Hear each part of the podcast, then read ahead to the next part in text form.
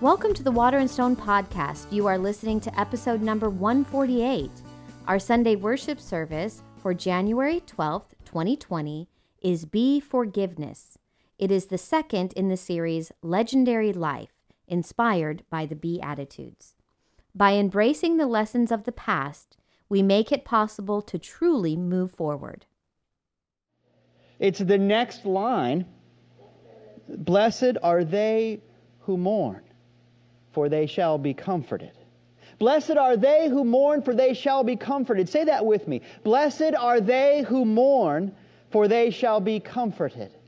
And I find some comfort in knowing that it's okay. We, we're going to move on from it because you know that one. It's a simple one.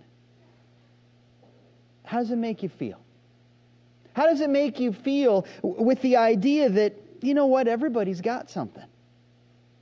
Let's get that out of the way right now. Everyone has got something that they are ready to forgive, asking for forgiveness about, mourning through, grieving through, rising above. Everybody's got something in their history that, that they have been done with, gonna get done with. We're all on this journey in one phase or another together. It's okay, is my point.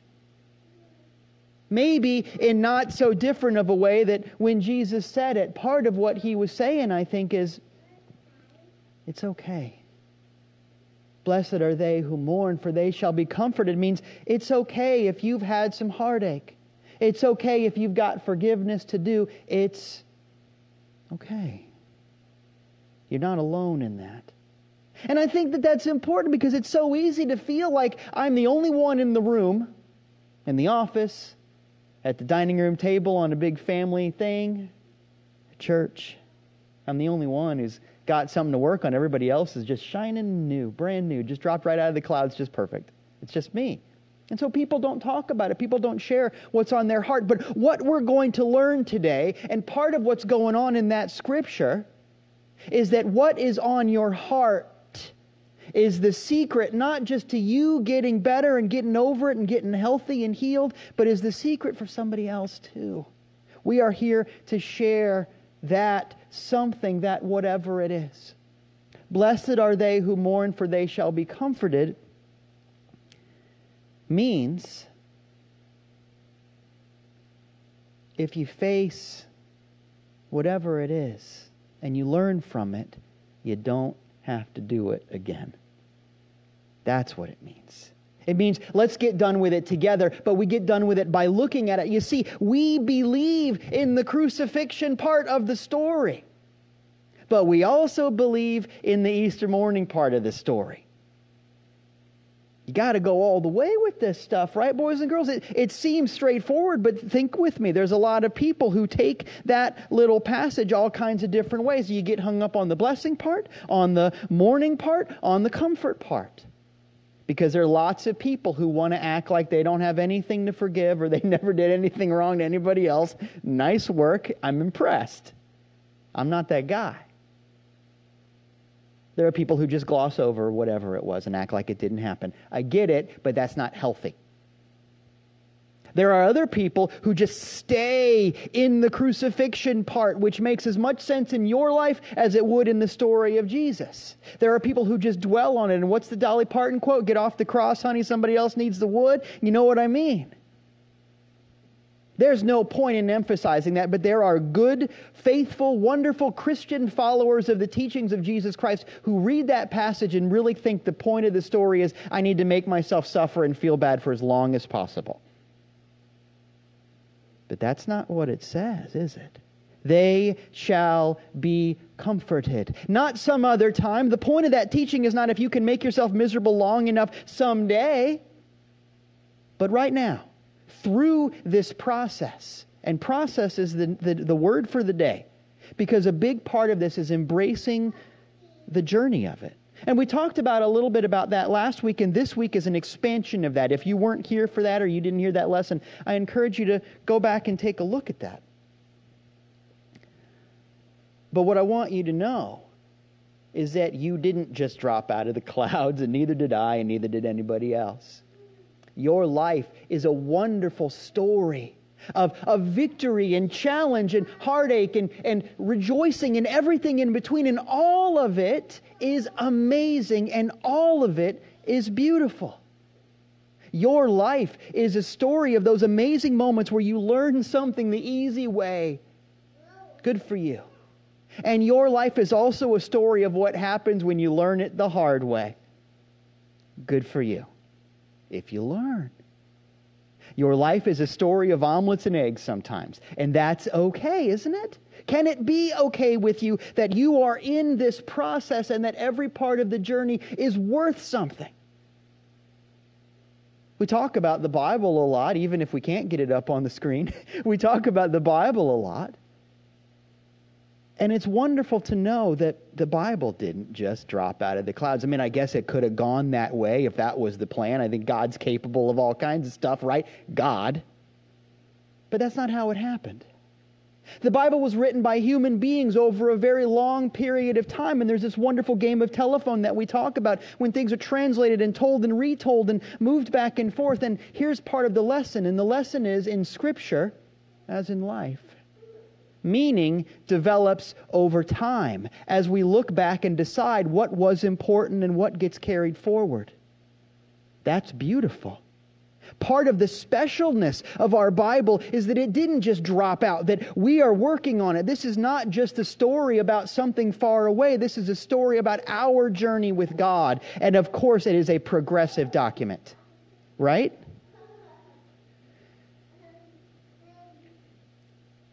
Your life is like that. And it's okay that your life is a progressive document. Let us be the kind of people who are okay with the fact that there are pieces of it that we're not done chewing on yet. I don't know why in our culture we have this fixation with things being just completely done and atomic and, and unblemished. But when you think about it, that's not really a good thing. What parts of your life really just showed up done. You in a committed relationship with somebody? You love somebody? Were they perfect when you met them? Are they perfect now? Perfect? Perfection is a journey, it's not a destination, right? Nobody's shiny. It's okay. It's okay.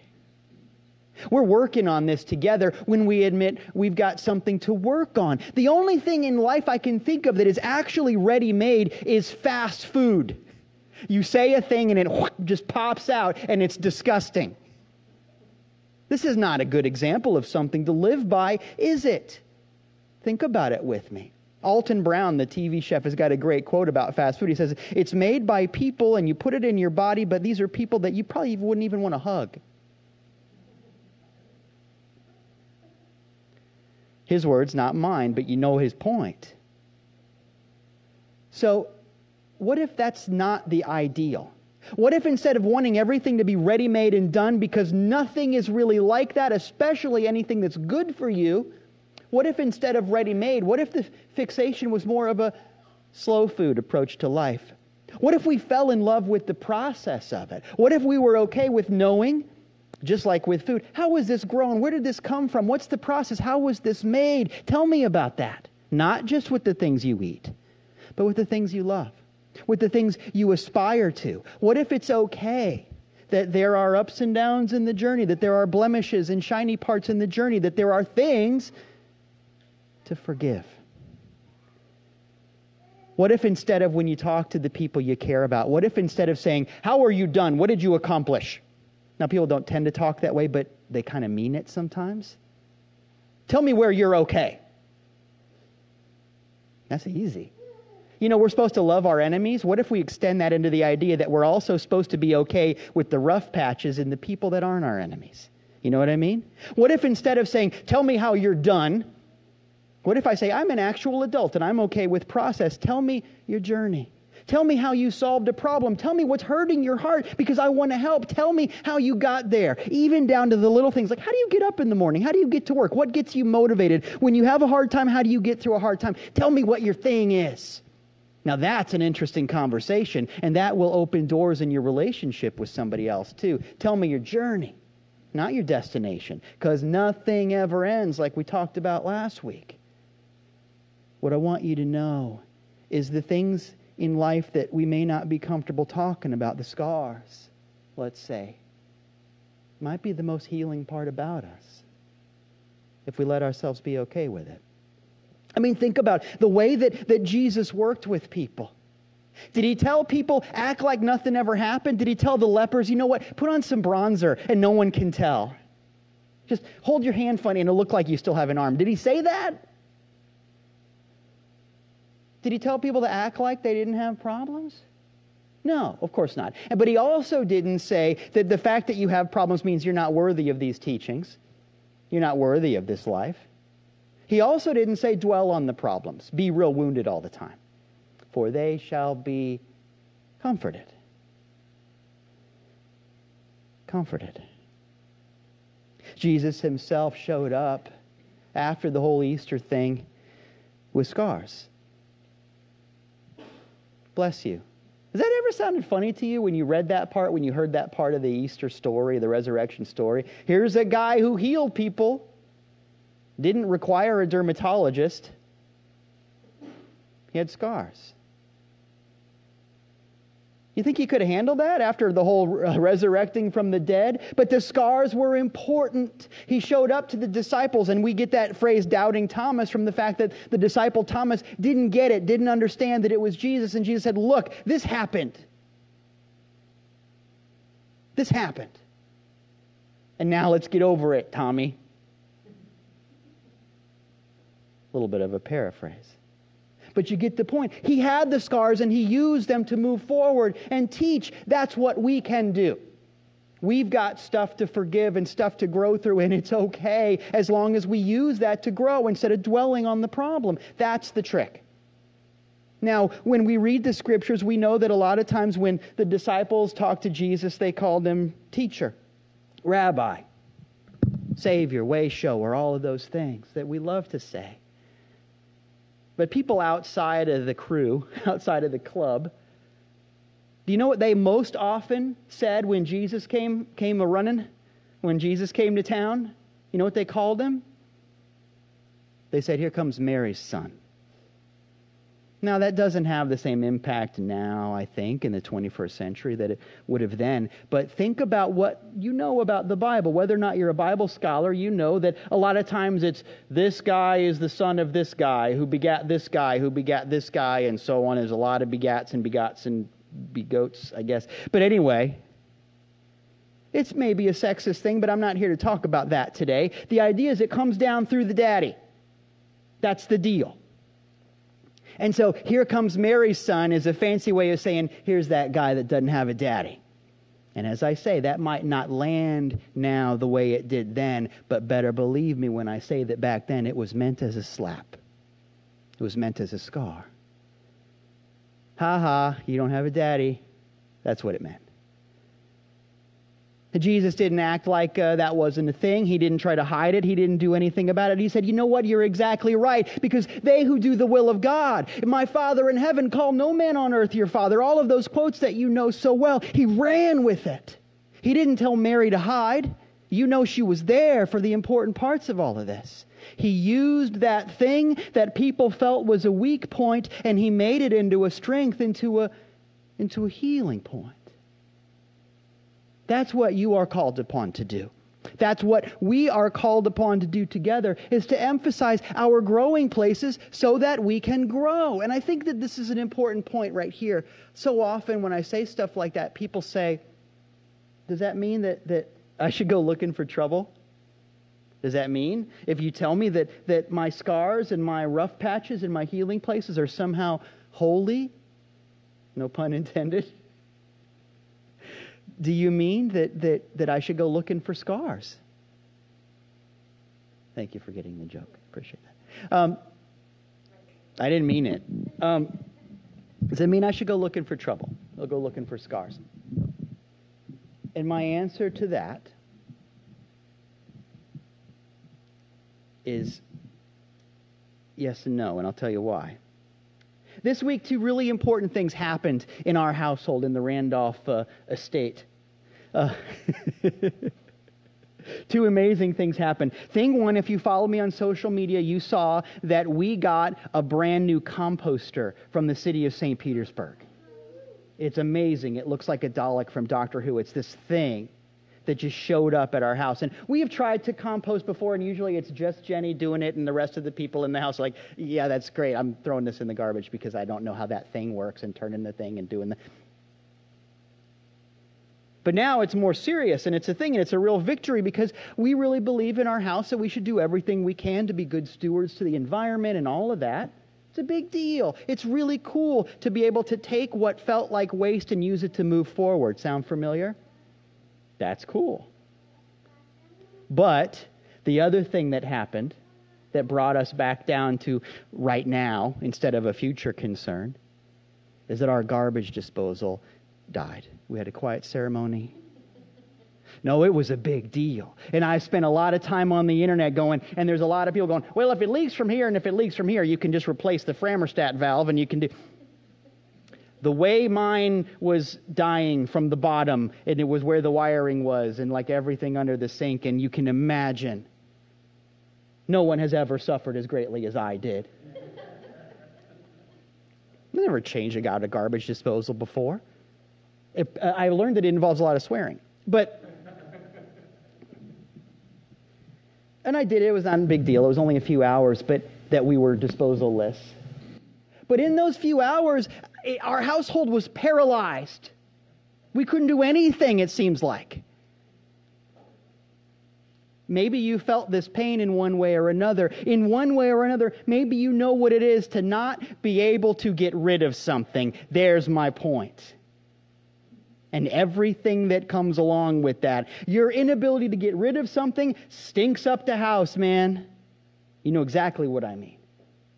In the future, we will compost more and more and use that, and it's great. We'll all wear Birkenstocks all the time. It's going to be a beautiful world. But in the meantime, I need to be able to put some stuff down the disposal. That's just how it is. So, with that in mind, let me go back to the question Do I need to go looking for trouble? Do I need to go looking for scars? Does it have to happen that way? What I want you to know is that moving forward, now that you are smarter than you have ever been before, you feel more deeply than you have ever felt before, you are more authentically you as a child of God than ever before because you can't unlearn a true thing. You don't have to stumble in order to know how to walk. You don't have to hurt in order to know how to heal in the future. But those things that have happened in the past, those moments when you did a dumb, goofy thing and you hurt somebody's feelings or whatever, or somebody hurt yours or whatever, those things in the past, they had to happen. I'm sorry. I don't ever want you to hurt. I love you. But they had to happen because you are you now. And apparently, that's what your mind, your heart, your consciousness was ready for in that moment. And you can decide to stay on the cross about that all you want. Or you can go, well, I got here. What now? That is the question that parts the Red Sea. What now? What shall I do about it now? Shall I ask for forgiveness? Shall I forgive somebody else? Or do I just sit here in this while the Pharaoh's army approaches? What do I do? What now? That's the question. So I hope when you hear, Blessed are they who mourn, I hope that you feel comforted by that. But more than that, I hope you feel energized by it. Because it should be a call to action. It should be marching orders to say, you know what? Yes, I've got some hurty stuff, and I'm ready to not hurt. There is no nobility in suffering. There is nobility in overcoming the suffering, in facing it, and, here's the word, forgiving it. Now, you know as well as I do that forgiveness was a very big deal for Jesus. He was kind of the forgiveness guy. That's what it said on his business card. Jesus Christ, Palestine's forgiveness guy. You like that? You know the forgive 70 times 7 you know the math behind that 7 was a big number because it takes that amount of time to get through a week and so that's a big deal it's kind of like how we say if i told you once i told you a million times you know inflation being what it is And somebody said, Do I forgive 70 times? Which seems like an astronomical number. And Jesus said, You know the quote. He said, 70 times, seven times. In other words, until you can't even remember, until it's not a thing anymore, until you can't remember what you're forgiving until you're done. That's how many times you forgive, until it's not a thing. Over and over again, Jesus tells us to turn the other cheek. Over and over again, Jesus tells us to love our enemies, and even so, he tells us to love our neighbor as ourself, which I love because when you really think about what love thy neighbor as thyself means, part of what it means is you got to love yourself. That might be the hardest part of the whole equation for some folks. I get it. Because you, better than anybody else, knows where you've been and what you've done. But the prescription is to love yourself and to extend that, to use that momentum to apply to somebody else, to forgive somebody else. Jesus says if you're going to go into the temple and you got a grudge against your brother, don't go in there. Go make peace. Go make peace. Why is that? Because he wants to have a nice time in temple? Remember, he did some pretty rough things in the temple. There were some chairs kicked over. There were some real housewives of New Jersey moments in that temple. It wasn't about being pleasant, was it? It was about this. Here's the equation. What you bring into the presence of God is magnified in your life. What you bring into the presence of God, it's like a spiritual Xerox machine. What you bring into the presence of God, you get more of. So don't bring hate in there. Don't bring a grudge in there. Don't bring your anger in there. Don't bring an unresolved issue in there. This is like a cosmic, metaphysical version of don't go to bed angry. Don't go to God angry unless you want more stuff to be mad about. That's the teaching.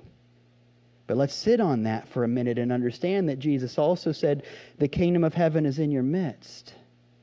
So, if what I bring into the house of God is what I get more of, but if the whole thing is the house of God, if God is everywhere, then this becomes way more than a Sunday morning concern. Forgiveness needs to be a way of life for me. Because I don't want any more of the stuff that hurts. It's no fun. I want to get over it. I want to learn from it. I want to forgive. And there are those people who say, well, I'll forgive, but I won't forget. You ever heard that? Sounds good. It sounds like a tattoo. You know what I mean? It's one of those things. It's I'll forgive, but I won't forget, and it makes you sound tough. You can imagine the leather jacket. And it's also complete garbage. I'll forgive, but I won't forget means you didn't forgive. That's the opposite of 70 times 7. I'll forgive, but I won't forget. You know how I feel about that? Look, I, I, I don't believe in a lot of conspiracy stuff. I, I, I believe that the earth is round. I don't have a problem with, uh, with uh, chemtrails. I don't think the government is trying to put stuff in my water that's going to make me, I don't know, watch primetime television. I don't know what the, what the thing is. I don't believe any of that. And I'm not here to judge anybody. If you've got things about that, God bless you. You figure it out. But you and I both know there are people who are all about it, where every conversation you have with them is about, oh, don't drink that water. Oh, look at the sky. Everything gets back to the fact that the earth is shaped like a, a banana or whatever it is. You know what I mean. You know people where it's, oh, it's the, it's the guy. It's the flat earth guy in every conversation. You have unfriended that person on Facebook more than once. You know what I mean when someone says, think about, think about how you feel when you had to deal with that person. That's how I feel when someone says, I'll forgive, but I won't forget. Because it's not different. It's the same thinking that gets you fixated on some weird conspiracy. It's because somebody's afraid. It's because somebody wants to know something. It's because somebody doesn't want to be hoodwinked. It's the fear that says, I want to be in on the scheme. I want to be in on the conspiracy. I want to know a thing. And I get it. But let's be the kind of people who aren't defined by our grudges anymore. It's gross. It's not tough, it's gross. But I'll put that a different way just to let the cat out of the bag, and I am saying this on the internet, so it must be true. There is a conspiracy. There is. The universe is conspiring in your favor. It's true. You believe it or not, it's true. The government doesn't want you to know. Those people don't want you to know. It's a conspiracy. The universe is conspiring in your favor, and I know that because here you are. Through everything that you have been through, good times and bad times, and successes and failures, and, and triumph and heartache, and all of it. Here you are. And what that means is through all of it, someone has looked out for you and guided you and brought you what you needed in order to get to the next thing. It did not just work because of your ego and the strength of your back, even if it seemed like it at the time. Look at your life and you know there are times you can't explain that way. The universe is conspiring in your favor, but here is the thing. If you're writing stuff down, here's the thing I want you to know God will take care of you to the degree that you let Him. You are so powerful that you can get in the way of that. You are so powerful and so free and so strong that you can make it hard to receive your own good. That's how strong you are. God will take care of you. The universe has brought you here. And it's going to get easier when you let God do what God do. When you let go of some things, when you're not defined by your scars but by your ability to heal. It's okay to have things that you need to forgive. Forgive them. Let's move on. It's so much fun stuff to do. Some people minimize the whole forgiveness thing. I've heard people say when they're hurting, well, you know, I am hurting and I am heartbroken and there's that thing, but it's not as bad as those other people. And that sounds noble in a way, but that's no more cool than holding the grudge. I don't deserve to feel good because there are people that feel worse than me. Does that sound crazy to you? You've heard people say it. I have said it. I admit it. I have said it. Because what I really mean when I say that is, I do not want to deal with this thing that hurts. Somebody else is hurting worse than me. Do you believe there's only so much heartache to go around? You know, people in China would be really happy to finish all your heartache for you. Is that how it works? Here's the thing you deserve to feel the way you feel. When somebody says, I don't deserve to feel bad because there are other people who are feeling bad, what they're really saying is, I'm not worth healing. And guys, let's not say it anymore. Because what I want you to know is the things that hurt for you are real, they are happening. And you are worth them not happening anymore. It doesn't matter. There's no contest who can suffer the most. America's next top martyr. There's no such thing. I would watch that, but there's no such thing. Some people, uh, that's I've described their childhood. But anyway, there's no such thing. We're going to get over it together. We're going to understand that, that it doesn't work that way. None of it works that way. We're going to learn how to forgive. So, your homework this week take a minute and forgive somebody. There's somebody. You don't have to talk to them, you don't have to go there. You don't have to show up. You don't have to call them on the phone. You don't have to be in the room with them because some of the people you need to forgive, you should not be in their presence because it's a toxic thing. You know about tough love and all that. But forgive somebody this week. In the process, you'll learn that you know what it wasn't about you in the first place. Because if they were going to do that thing, whatever that terrible thing is they did, they would have done it if you hadn't have been there. Someone else would have walked through the, the scope, you know, and they would have been in the shot. It just happened to be you. Everything we do is between us and God. So let your forgiveness be between you and God. There's someone that you can love and bless, whether it's in person or from a distance. Forgive someone this week. It's your homework. Part one. There's a B to that A. Use the momentum that you create to forgive yourself. It's okay. Whatever you did. The three o'clock in the morning thing. Oh, I said that dumb thing in fifth grade. We're all here to heal. But the healing doesn't happen until you admit it. The healing doesn't happen until you let go. The healing doesn't happen until you set it free. Because after all, freedom is a choice. Thank you very much.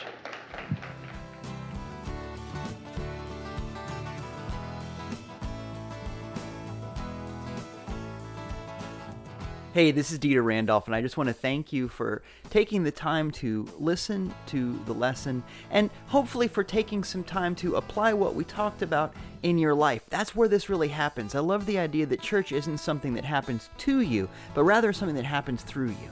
What you do based on what you've heard can change your life and really change the world. This is just the beginning of a bigger journey. And if you want to continue your journey with us, I'd love for you to like and subscribe us on YouTube where you can watch the videos. Come join us in person. Our street address and all kinds of information is at our website, waterandstonechurch.com all of that sort of thing. If you want to give electronically, that's where to do it. If you want to connect with us on social media, and you really should, do that there. Waterandstonechurch.com. Thank you for being a part of this work.